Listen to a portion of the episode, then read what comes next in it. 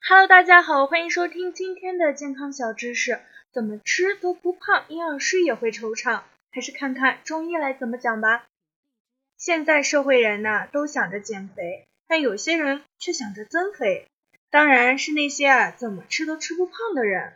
虽然很多人可能会比较羡慕，但是自己的痛苦只有自己知道。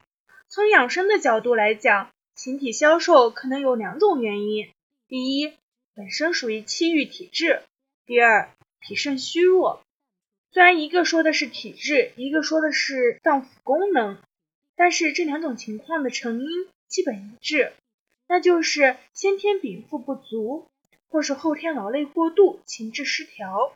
这里暂且排除年老体衰的大病久病原因，因为这两种情况需要另当别论。原因基本讲清，下面就要根据情况进行辩证调理。如果是气郁体质的话，从生理上来讲，可能表现为焦虑不安、郁郁寡欢、多愁善感、经常生闷气、独自叹息、容易担惊受怕。病理上呀，可能会出现胸闷、气堵、胃腹胀。如果出现这种情况，调理应该从肝入手。中医认为，中医认为肝为将军之官，指挥全身气机运行。如果畅通无阻，那么就是疏泄达调。从饮食上，应该多吃疏肝理气的食物，蔬菜类，比如萝卜、山楂、佛手等；粮食类，比如大麦、小麦、荞麦；水果类，比如金桔、荔枝；肉食类应该偏平凉性，比如大肉、驴肉、海参、鱼翼等。当然，从心态上调节平衡也是非常重要的，必不可少。除了学习自我放松压力之外，建议多做些建议多做一些运动，效果会比较好。运动中的兴奋和运动后的疲劳，不但能够调理身体体质，也会让人很大程度上缓解情绪压力。如果排除气郁体质，仅是脾胃虚弱的人，当然要从脾胃方面调理。不过脾胃虚弱啊，也是有区别的。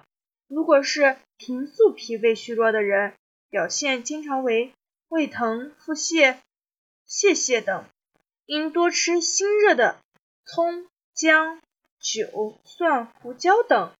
如果是胃热素，如果是胃热素盛的人，应食梨、藕、甘蔗、蜂蜜等甘寒生津的食物。